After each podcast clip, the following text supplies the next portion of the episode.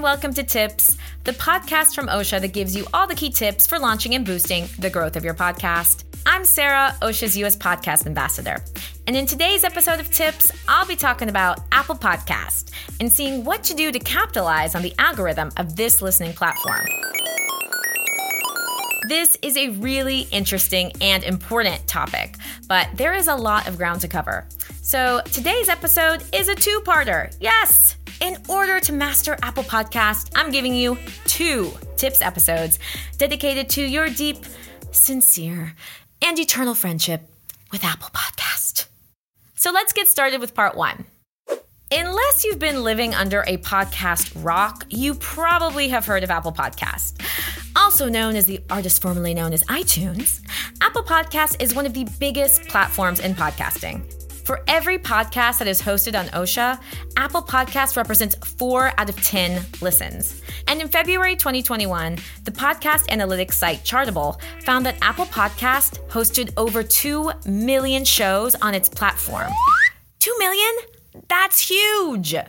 They say you want to be one in a million, but if we're talking about a podcast, you don't really want to be one of millions. I mean, it's going to be hard to stand out, but not impossible. To increase your position in the Apple Podcast rankings and thus earn more visibility, there are a few things to know about their algorithm. And per usual, I'm going to give you my hacks and advice in order to boost your podcast even more. Let's go. Now, of course, the algorithm of Apple Podcast is a bit like the algorithms of Facebook or Instagram, which is it's top secret. Ah, we don't really know what's going on in there, and they're certainly not telling us. But after many years of working with it and testing and retesting things, Ausha's team found that there are certain practices to put into place to be sure to catch its attention. Your number of subscribers is important. Apple Podcast allows its listeners to subscribe to your content and then receive a notification when a new episode is published on the platform. Not only is this good for you because you can ensure a certain number of listens, but it's also sending a strong signal to the Apple Podcast algorithm. Another really important thing to think about is which category you choose to be in. Categories and subcategories are used by Apple Podcasts to organize and classify shows by subject. I mean, that's, yeah, duh. Certain podcast categories are more competitive than others, and gaining followers can be complicated if you're in a popular category. For example, about 20% of all podcasts are in the music category, but they only represent 2% of the podcasts that are actually listened to. Oof, that's tough.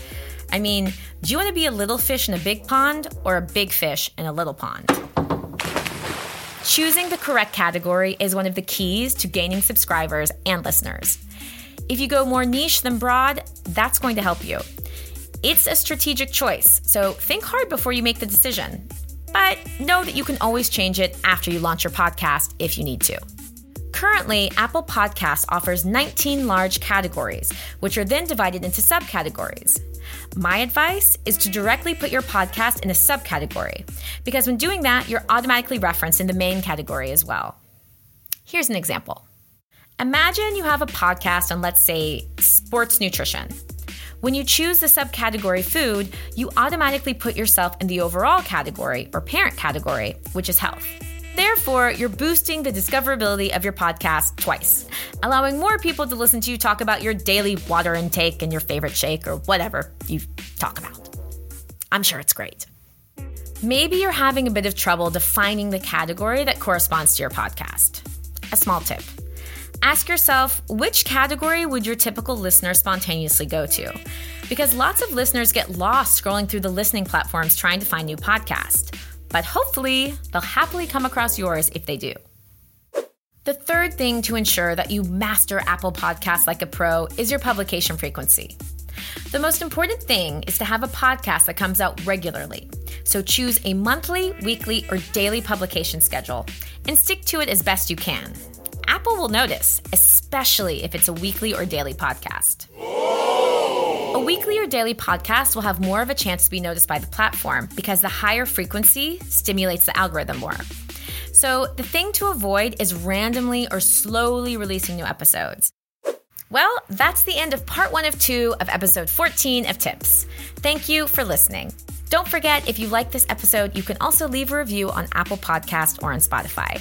See you next week for a new episode. Originals.